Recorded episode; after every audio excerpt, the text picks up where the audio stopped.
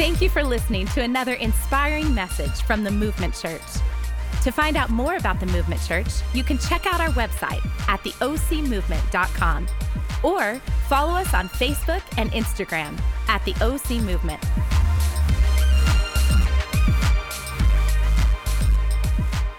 In fact, you picked the right Sunday. We're kicking off a brand new series today, which is like the, the first chapter in a book of three or four chapters, and you're not going to want to miss it. But before we dive into that, I, I want to kind of pull back the curtain on some things that really matter at the Movement Church. One of our main hearts and desires is to help every person who calls this place home take steps spiritually.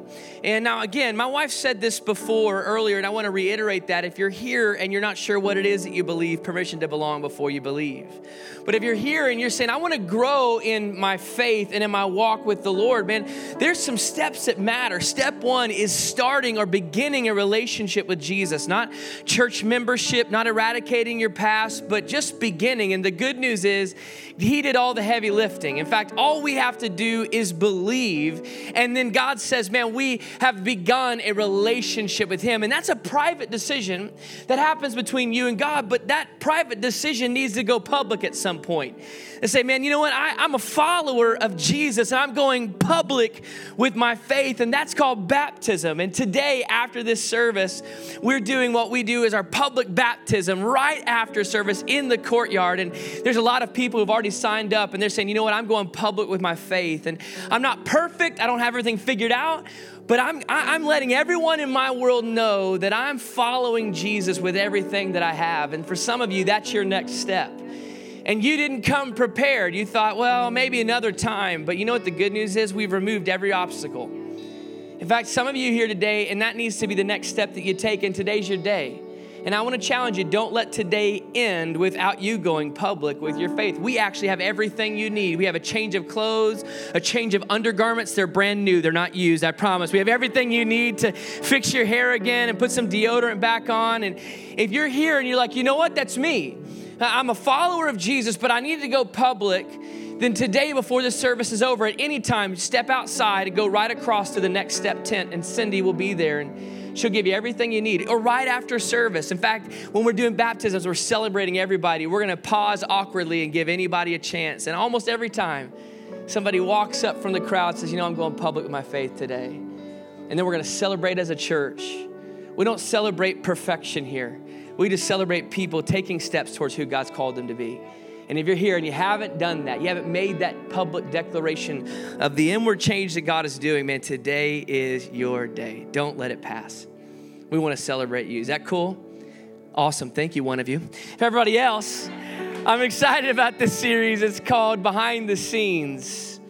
And uh, I think it's going to be an exciting series and challenging. In fact, the title of my message today is The Power of the Secret. If you're new with us or you've been with us for a long time, you want to take notes, you can text the word notes to the number that will be on the screen and you can follow along with everything that I've written down. We'll have Bible verses on the screen for those of you that may not have a Bible or don't have one on your phone. And this series is going to be kind of fun. Let me kind of illustrate it this way to you. How many of you have ever taken a family photo? Anybody in here? Raise your hands. Awesome.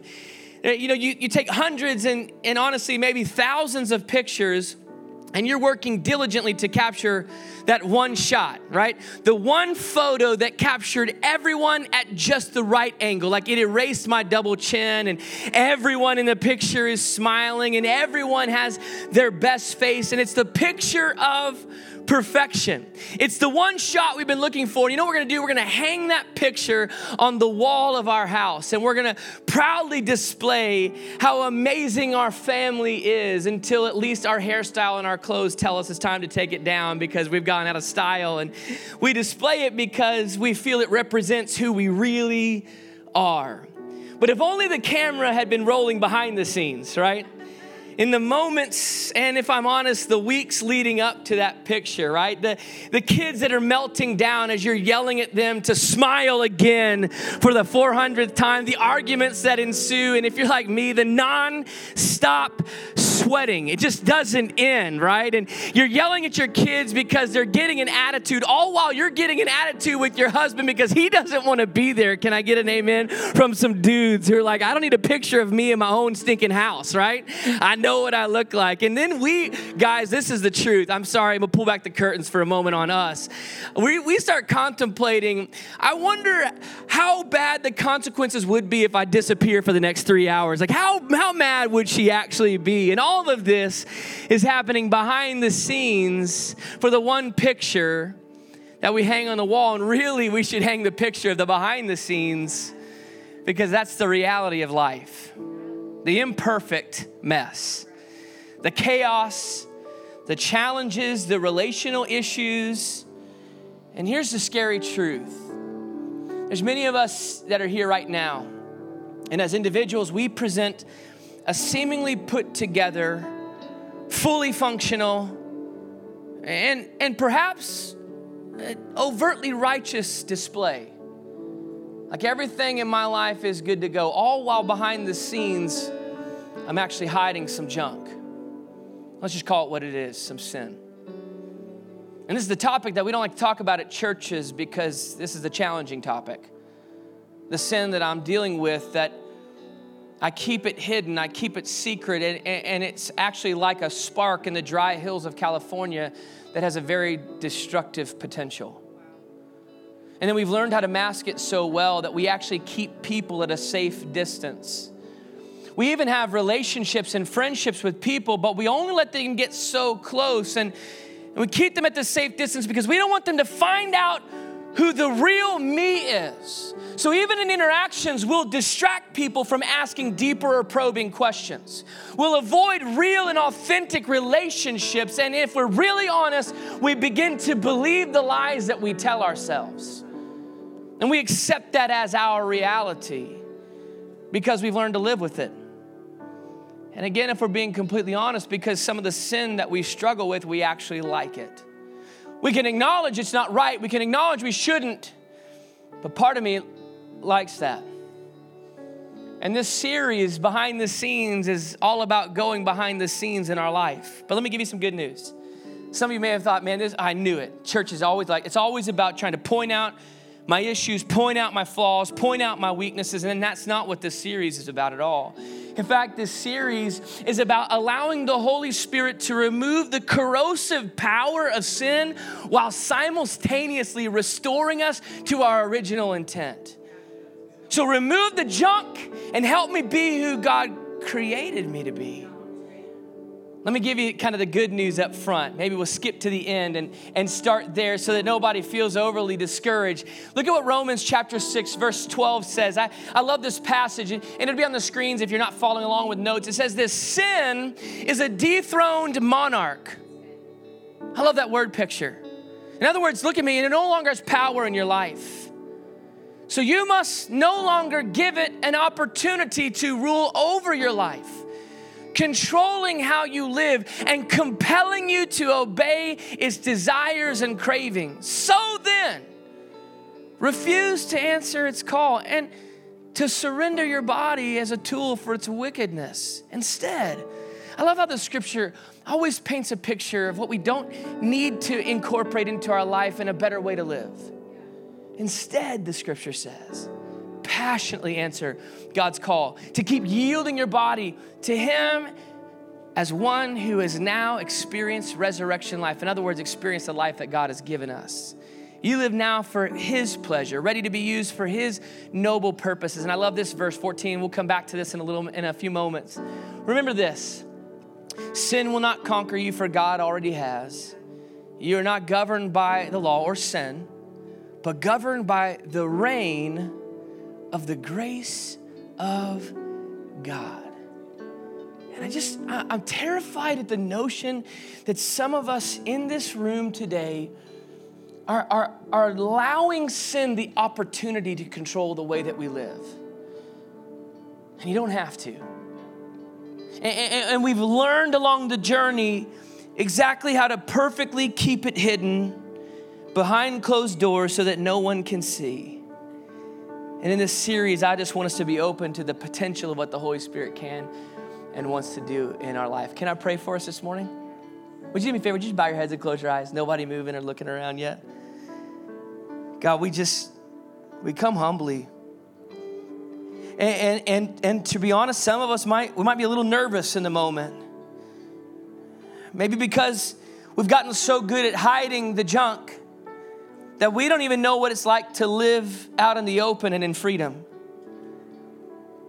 But God, we know that that's your hope for us. So we look to you to be our source of strength. We trust that you have a better plan for us than we could ever imagine. And I pray, God, you do something divinely powerful right here in this moment. In Jesus' name I pray. Amen and amen. Amen Amen just means I agree. You know, I've shared this a few times, but I've been trying to work out a lot lately, get healthy. And, and I don't know about you, but in order for me to be consistent with that, I actually need people working out with me. Anybody else out there, right? Because if I don't have somebody encouraging me, or dare I say, making me show up at a workout, not only will I not work out, but I'm just gonna eat everything I shouldn't eat. That's like a horrible thing. And so there's a crew of us that work out pretty consistently, and uh, we, we just decided to kind of share the burden. We don't go to a gym, we do this all on our own body weight stuff so we can, that we've removed every hindrance, no financial obligation, just, just like let's show up and work out. And so we started this, like you do this week and you plan the workouts, and this week you plan the workouts, and this week you plan the workouts. And in the journey, what we inadvertently or unintentionally created was this competition to see how demonic and satanic of a workout you can create and it's horrible. Like I thought I liked these people until they started creating workouts for us. And you show up and they're writing out this satanic plan on a whiteboard. And you're thinking, I'm not going to do that. What is wrong with your mind, right? And then you start planning how horrible the workout you're going to plan so that they feel the pain. And then you get into the workout and every bone, every muscle in your body is aching and you're sweating from head to toe and you hate every moment of it because the pain is overwhelming. And then something shifts about five to, if I'm honest, an hour and a half after the workout when my heart rate finally slows down. And I go, that was a good workout. I feel really good. I'm sucking in in the mirror. I'm standing like this, you know, rolling my shoulders over, feeling that was a great. And I'll text them, hey, great workout today. That was awesome. That's what it's, this sermon's to be like today. be a little bit painful in the moment. You're going to be thinking, what is wrong with you, Pastor Carey? But in the end, I think if you lean in, I really do believe that we'll be able to walk away from this thing going, man, God did something in that moment. The power of the secret, the power of sin is in the secret. The power of sin is in the secret. And all of us in this room, we struggle with sin. If you think that you're at a place where you've arrived and it no longer has its way and you, you don't sin anymore. Let me read an amazing encouraged scripture for you. It's found in First john chapter 1 it says if we boast that we have no sin we're only fooling ourselves and we are strangers to the truth. Now, some of us in this room, when I started talking about sin and the secrecy of keeping it hidden, you immediately thought to maybe a laundry list, if you're like me, of all the things that you've done and where you've been and the regrets and the shame, or maybe the one thing that right now is actually hidden and you're hoping nobody finds out. Some of you in this room may have felt that. And if you're here and that's you, I want to encourage you listen, the greatest days of your life are still ahead of you. And some of you, when I started talking about sin, you're like, I don't really know what my problem. I, I feel like I'm doing pretty good. Got this thing figured out. And if that's you, I would suggest perhaps your sin is pride, but we'll move on to another topic. And I'm just saying, all of us struggle with the notion and the idea of sin. And here's the truth about sin whether it is public or private, public or secret, sin is like a cancerous tumor to our emotions and our spirit and our soul. You can't avoid that. And sin, when it's kept secret, it has the greatest power over our lives and the greatest ability to actually destroy. And the reason we keep them hidden is usually for one of two reasons. Number one, we keep it hidden because we are terrified of the potential consequences, or we're terrified of the potential humiliation. So let me share with you a couple of things that could be considered in the categories of sin, but not limited to. I just wanted to take a moment and maybe give you a handle to go, oh, you know, that could be me, or that that's actually the, that's where I struggle. And Not to point the finger to say, hey, you failed, but to say, hey, let's let God do something in our life right now so we don't continue to walk in a place of secrecy. For some of us in this room, you, you, you might struggle with the sin of, of a hidden addiction. Maybe it's an addiction to an, an alcohol or a substance, whether it's illegally obtained or prescribed to you legally. And you use it to numb out and silence the frustration and the stress. For others, it could be a secret sin of clicking and scrolling through images and websites that you have no business looking at. Working diligently to hide the search engines of your internet browser and making sure no one's around as you're scrolling through Instagram or social media. It doesn't even have to be websites anymore. Perhaps it's the corrosive power of your thought life. It's just completely out of control. Like imagine if I was to pick at random any of you and to say, hey, listen, we're gonna plug your brain in to the projector and we're gonna display your thoughts for the last two months. Nobody would sign up for that one. Nobody. Imagine what that would be like. But, but for some of us, our thought life is out of control and, and it really has a corrosive power. Maybe, maybe for some in the room, maybe potentially you're hiding an affair. You're married and you have flirted with the notion, and maybe it's not even a physical thing yet, maybe it's just an emotional thing, but you specifically, strategically meet certain people at the water cooler every day at your workplace. I mean, the secret sin has a corrosive power and it stretches into nuances of our life, and we begin to believe the lies that's not that big of a deal. Maybe you're cutting corners at work, stealing really is a better way to say it, or hiding things, or maybe you have found a loophole, but it's dishonest and it's deceitful. Maybe you're a student, a teenager in here, and you've been sneaking out at night or lying to your parents and looking at stuff you shouldn't be looking at, or maybe dabbling with the notion of messing with drugs or alcohol. Or maybe you're here and you're involved sexually with somebody that's not your spouse. Can we talk about that for a moment? This is a challenging one. The Bible's very clear about the biblical confines of marriage, and if you're sexually involved with someone that is not your spouse, my friends, that's a sin. And then if you follow up that question, well, what technically is sexual connection? Then I would suggest maybe you still need to moonwalk away from that relationship, my friends. now, I'm not trying to ruin your fun, and some of you thinking, oh my gosh, I brought a visitor with me for the first time today. I just, here's what I want, man. I, I don't want perfection for anyone here, but I do want you to not live a life you don't have to. I want you to experience a life governed by the reign of God's grace.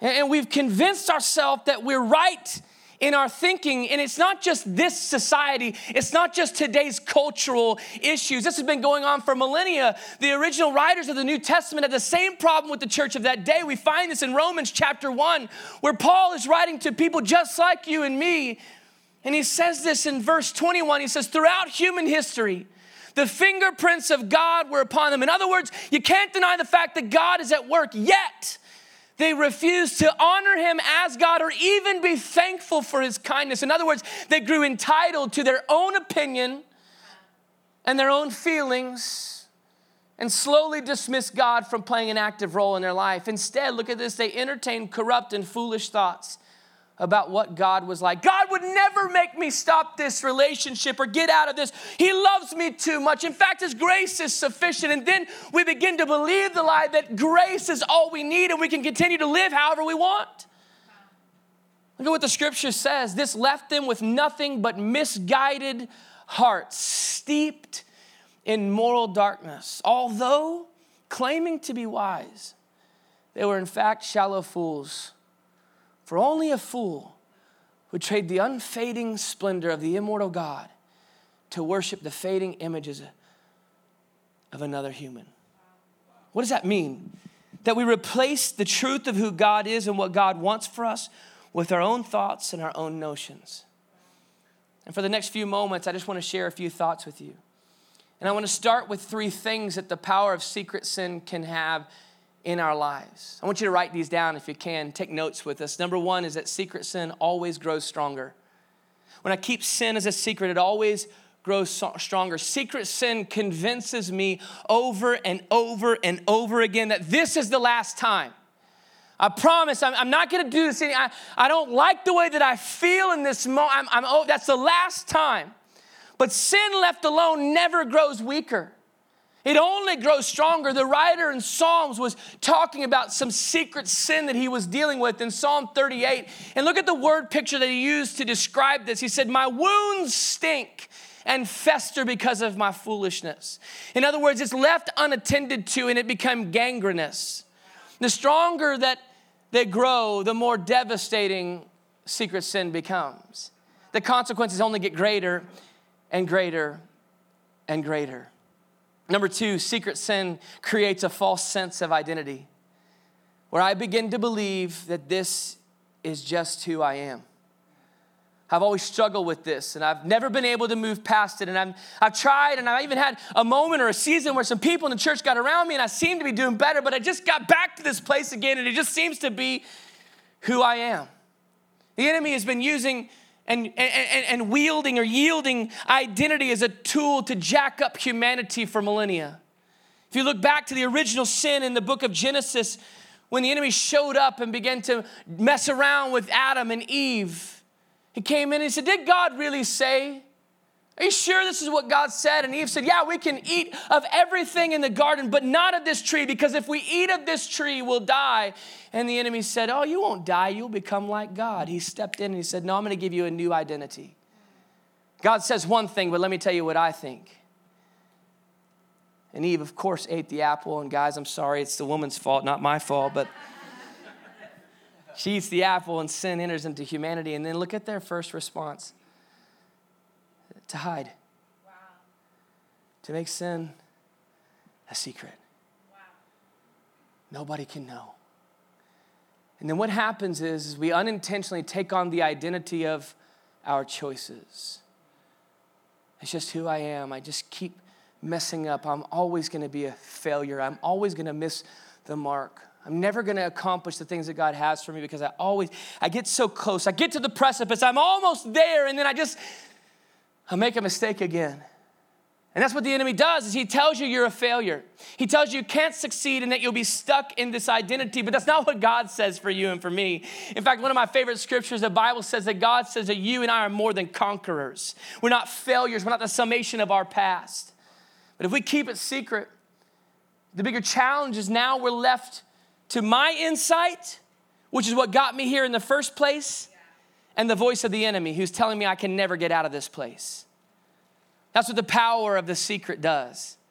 Look at what Romans chapter 6, verse 14, to pull us back into that scripture. Remember this sin will not conquer you, for God already has. You are not governed by law, but governed by the reign of the grace of God. Look at this third point. Secret sin makes me feel powerless.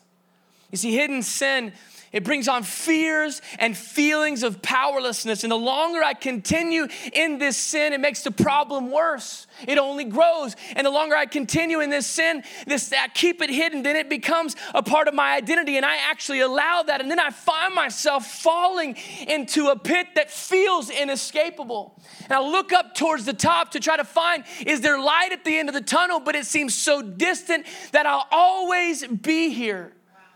I can't, it's who I am and it will never change. So, the question I would ask you today is what has power over your life? Not your neighbor, not your husband or your wife, not your kids. But what has power over you today? Are you strong enough to admit it? Maybe it's your past. Maybe you've allowed the summation of your past to become your identity. Maybe you identify with the feeling of powerlessness. What is the one thing that you hope and pray no one ever finds out about? It may still have power over your life simply because it's remaining a secret sin. Look at what Psalm 32 said. Before I confessed my sins, I kept it all inside. My dishonesty devastated my inner life causing my life to be filled with frustration, irrepressible anguish, and misery. Look at this the pain never let up, for your hand of conviction was on my heart. Let me pause right there and leave that scripture up. I think many of us walked in here today re- identifying with the feeling of, of anguish and misery because of choices in our past. And then when I read the scripture, it says, This pain never let up, for your hand of conviction was heavy on my heart. And you would go, Oh, yeah, that's what I'm talking. I knew God was just waiting for me to mess up. It's why I didn't want to come today. He's always throwing shade and guilt and shame my direction, but that's not the way that God works.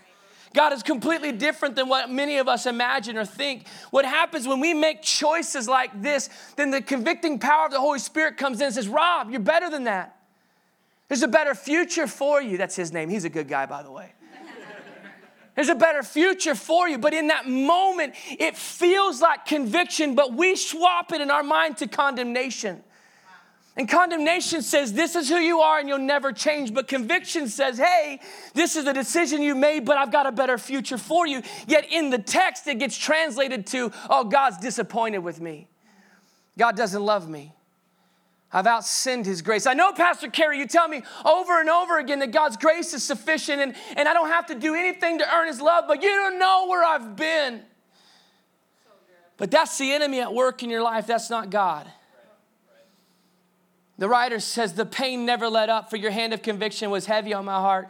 My strength was sapped. And I think some of us would just be honest and say, I'm just tired. In fact, some people just get to the point where they just throw in the towel and give up on everything on marriage, on keeping it a secret. Instead of running towards God, they just run towards the sin. I'm just tired. My inner life dried up like a spiritual drought within my soul. And then the writer says, pause in his presence, which says Selah. But wait, there's more. Then I finally admitted to you all my sins, refusing to hide them any longer. Look at this. I said, My life giving God that's a good reminder for us today that God has come to give you life, not to drain it from you. He said, My life giving God, I will openly acknowledge my evil actions. And look, you forgave me. That's the beautiful thing about who Jesus is. Forgiveness is already readily available. We just have to choose whether or not we accept it. At once, the guilt of my sin washed away and all my pain disappeared. All my pain disappeared. So here's some good news. When God gets in the middle of things, He turns stuff upside down. He takes a hopeless situation and He brings hope in. There's a story in the scripture where Jesus showed up at the temple, at the church, and he fashioned a whip and he started turning tables over and chasing out the money spenders. Why? Because he was angry at the church? No, because he was revealing what was behind the scenes in the temple that the religious leaders had lost sight of God's truth and replaced it with their own. And that's what Jesus does in our life. If we'll allow him, he turns things upside down. So if sin and bondage finds power in the secret, then the good news, my friends, is that freedom is found in a secret revealed. Freedom is found in a secret revealed. Now, the enemy knows this, so he'll do everything he can in his power to keep us hidden and in the dark, which means that what's on the inside needs to be exposed to come into the light. So, here's I'm gonna give you three things, and we'll wrap up in six minutes and 39 seconds. That's not gonna happen three things to bring the secret into the light. Are y'all ready? Write this down. Number one, here's how we do this to find freedom in the journey. Number one, we bring God into the journey. We bring God into the journey. And here's the good news about God is he knows every thought you've ever had, every decision you've ever made. And that's, that just displays the fullness of his grace and love for us because even in the midst of your darkest hour, he still chooses to love you more but we have to give him permission to jump in on the journey. So some of us need some boldness to have the power of confession. That's a scary word, depending on your faith background. But sometimes we feel like confession is a dismissal of our actions, and it's not that, nor is it a dismissal of the consequences. If you get pulled over by a police officer on your way home and get a ticket for speeding, you can go and stand before the judge and say, I'm sorry. And he'll say, Thank you, you're awesome, Carey, and you're really good looking and charming, and I'm grateful for that. Now go pay the fine, right? So there still might be consequences depending on what you've been walking through and the challenges that you've been facing and the sin that you've been keeping a secret, but you don't have to walk through those consequences with the shame and condemnation and guilt that you've already been experiencing. And that's what we want. We want that freedom. So here's what confession does is taking ownership for the choices that I've made and laying a foundation for a new beginning. You don't want to build on a false foundation because it'll collapse. God was, He is, and He always will be in the business of restoration. Always will be. I love what First John says. Just reminds us of what we need to do. It says, But if we freely admit our sins, when His light uncovers them, He will be faithful to forgive us every time. God is just to forgive us our sins because of Christ, and He will continue to cleanse us from all unrighteousness. That's what His heart is for us. Say, No, it's okay. I love you. I forgive you. Let's move on to who God's called you, who I've called you to be. Are you tracking with me today? Number one, bring God in on the journey. Number two, bring God's people in on the journey. Bring God's people. One of my favorite scriptures is, is found in James chapter 5, 16. We say this all the time because I love it. This is the amplified version. Check this out. Here's that word again confess to one another. Therefore, your faults, your slips, your false steps, your offenses, and your sins, so the things that frustrate you, and the silver bullet or the kryptonite in your life.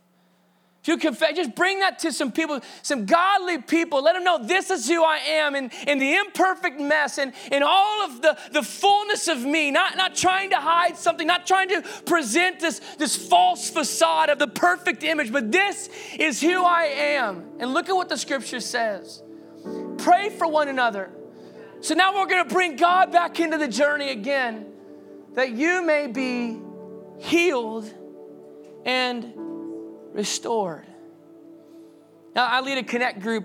Uh, all of our team leads. We, we love connect groups. We believe in them. And every Saturday I meet, at least for this semester, and there's a group about eight of us or so, and none of us are perfect. In fact, we're all pretty jacked up. Some of them are really jacked up. Y'all pray for me. You think I'm kidding? And I, I do a sermon based we talk about questions and see what God's doing in our life. And the first week of my Connect group, we always start off with what we call happy crappies. So, what was the happy part of your week and what was the crappy part of your week? You know, guys just love to talk. You know, they're really good at it. And uh, started through the, the process, and then we get to one guy, and you kind of see it like, I'm not sure if I'm ready for this. Week one of our Connect group, just met some of the guys there. And he just went for it. He said, This, this is what I've just been walking through. And just like, and it took faith to get there. And I don't know about you, but I, I, I know people, and, and, and I've had some people be idiots in my life. Anyone else had some people be idiots in your life? Yeah. It's hard to trust again, isn't it? And he just chose, I'm going to trust. And he just opened up. This is what I'm walking through. And the guys didn't sit around there and go, man, don't let him back into our church.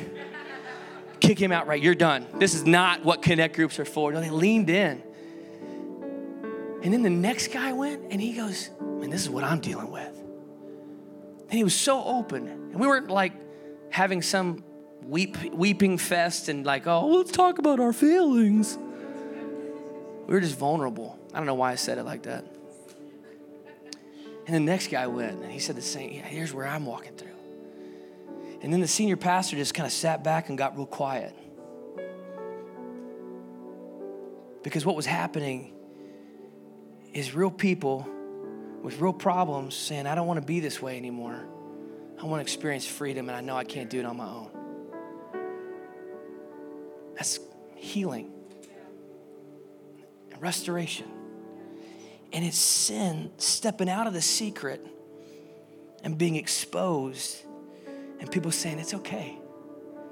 You're not the summation of your past. We need Jesus' forgiveness to lay the foundation. But we need God's people to come alongside and say, okay, we're gonna give you some tools so you don't have to make the same stupid choices again. Are you tracking with me today? Now, some of us in this room, you, you've got some conversations that you need to have. And they might be the most challenging conversation you've ever had. Some of you may need to talk to your spouse and apologize and bring into the light some things that you've been hiding. It may be a coworker, a friend, or a parent. And right now you're terrified. You're praying she doesn't ask you when you leave the church. Please don't ask me that question. Please don't ask me that question. You're terrified of the consequences of humiliation, and you have chosen the pain of secrecy and the misery of anguish. to the freedom that God has for you. Some of you need to have some conversations today. And look at me, if that's you, let us help you. We're in the business of helping put the puzzle pieces back together again. Our entire pastoral team, our elders, we, all of us are really jacked up. We just have brought the sin out of the secret. That should be reassuring for you. okay, they're not perfect. We're not trying to hide anything. And so something in your life goes crazy and the world blows up, we'll be we'll sit with you. I've sat with a few of you in this room. We're not going to kick you out of the church. But I don't want you to live in secret anymore. Are you tracking me today? And some of us in this room just need to get around some godly folk and say, hey, this is me. This is what I'm dealing with. Can you help me? We'll help you put the puzzle pieces together. But regardless, you need to bring God into the journey and you need to bring God's people into the journey. Give you the tools for the foundation. Start making the right choices. You need a connect group. That's why we do connect groups. Let me give you the third point, the last and final point as we close out today. Number one, you need to bring God in on the journey. Number two, you need to bring God's people in on the journey. And number three, listen to me, you need to change the direction of your journey. You need to change the direction of your journey. Look what Proverbs 28 says. You can't whitewash your sins and just dismiss them. You can't just get rid of, you can't just get by with the way that you've been living, but you find mercy by admitting, that's that word again, confession, and then what? Leaving them. There's a powerful story in the New Testament. You may have heard it or seen it in a movie where Jesus is teaching to some people, and the religious leaders brought and they dropped a woman who had been caught in the act of adultery at the feet of Jesus. There she is lying naked before everyone, completely caught in the midst of her consequences and with humiliation of epic proportion. And the religious leaders looked at Jesus and they're holding these massive boulders in their hand. They said, The law tells us that that's a punishment, uh, that death is the punishment for her decision. We can stone her. And Jesus bent down, he began to write in the sand. We don't know what he wrote. And he stood up and he looked at the accusers and he said, If you're here and you don't have any sin in your life, then you go ahead and throw the first stone. And the Bible says that one by one, from the oldest to the youngest, they began to leave. And Jesus looked at the woman and he said, Hey, where are your accusers? And she said, They're not here. And he says, Neither do I accuse you. And we love that part of the story. And we quote that part of the story. And we love the grace of God, but the story doesn't end there. He leans down and he grabs the hand of the woman, stands her up. I would imagine by this point, and put a garment around her so she wasn't standing in the midst of humiliation. And he helps her get to her feet. And he says, Now, go and sin no more. He didn't say, Go and be perfect. He just said, Stop living in a lifestyle of sin. Stop doing the things that you know better. I don't accuse you. In fact, I've given you the fullness of my forgiveness and grace. But I don't want you to keep living that way. So if you've got secret sin, step one, say, God, I just, I'm sorry. Take ownership for it and ask for forgiveness. Step two, bring some people, godly people, in on the journey. And step three, change the direction that you're walking. You don't have to live that life anymore. I want to pray for us for a moment, for all of us in this room, because all of us have sin in our life. And I believe that in the moments of this service, that maybe the Holy Spirit's been, hey, that's the thing you need to adjust. And for some of us, there might be some very bold and courageous conversations ahead. For some of us, it might be some very bold and courageous steps towards building new relationships of people who can help us make the right choices moving forward. And for some, it's recognizing I can't keep living this way. Would you do me a favor? Would you bow your heads and close your eyes? I want to just pray for us. God, I just thank you that you're here and in the way that only you can show up full of grace and in mercy. Lord, we, we recognize that, that you've got a great life for us to live, but for many of us, we've got to step out from behind the scenes of hiding the corrosive power of sin in our life. And so, God, I pray, give us the boldness and the courage to do just that.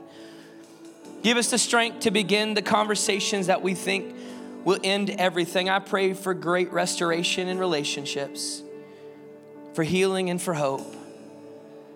And God, that we can walk into the fullness of everything that you have for us. I thank you, God, that you are in the restoration business.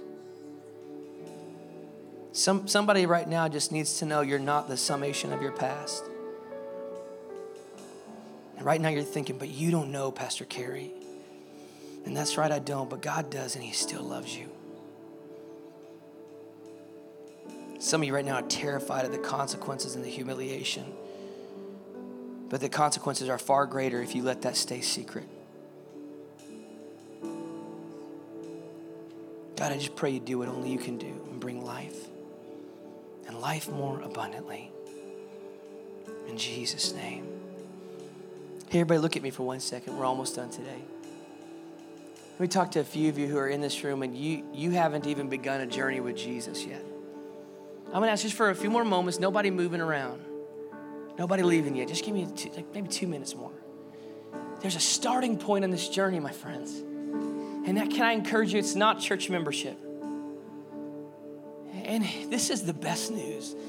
It's not eradicating your past. If you knew the fullness of my past, I'm not qualified to stand here as a pastor on my own. But by the grace of God, but by the grace of God, the same grace is available to you, but we have to choose to accept it. And it looks like just, i have been driving the car of my life, and I'm just gonna step into the passenger seat and give Jesus permission to lead. And if you're here and you've never made that decision in a moment, in the quietness of your own heart or a small whisper with no embarrassment, I'm not gonna ask you to come up front, but I'm gonna give you the words to say. It's a private moment between you and Jesus. Look at me. Some of you in this room may have made a, a moment like this happen weeks, months, maybe years ago, but you've been running in the opposite direction. And today you're here simply to start running back to Him. And you need to pray this prayer again for the first time in a long time. And I want to give you the opportunity to do just that. Would you bow your heads and close your eyes? Nobody moving. Just one more time. Two groups of people in this room those that have never made the decision to surrender to Jesus, and those that need to do this again for the first time in a long time. Let me give you the words to say in the quietness of your own heart or a small whisper. Just say, Dear God, I need you. I've made some mistakes and I'm not perfect. Would you forgive me?